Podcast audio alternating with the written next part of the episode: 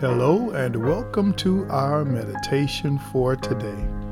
Our thought good fruit. Good fruit. Galatians chapter 5, verses 22 and 23.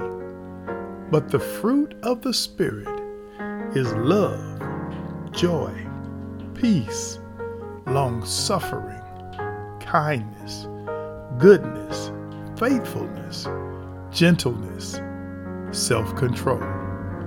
Against such there is no law.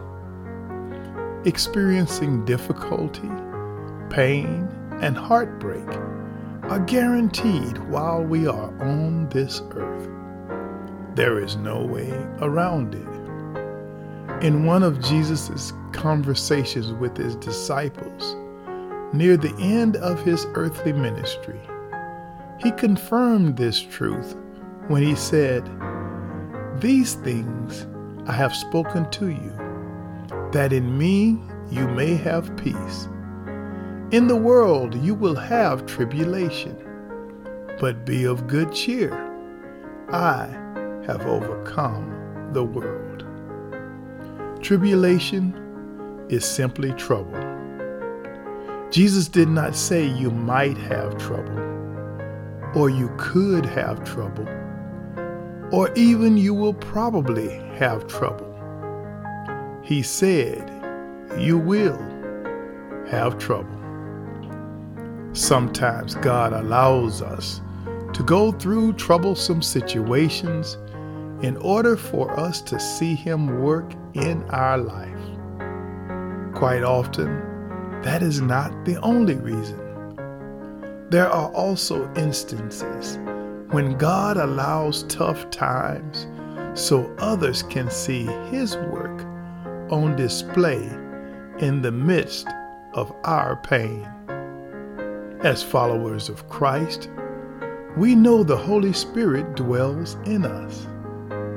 A benefit of His presence is having access to His fruit.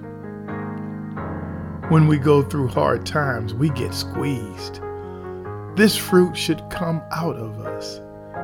This makes our walk with Christ evident to the people around us. When these good qualities manifest themselves, especially during seasons that are difficult, people will notice. They will see that you are different and they will want what you have. People are always watching. They are wondering how we will handle what life has thrown at us. As believers, we are placed in a position by God for Him to use us. Our response to being squeezed can be a great example. We can show others that the Christian life is not the absence of struggles. Instead, it demonstrates the power of Christ working inside of us in the midst of life's struggles. And finally, brothers and sisters, it illuminates good fruit. God bless you. Be encouraged today.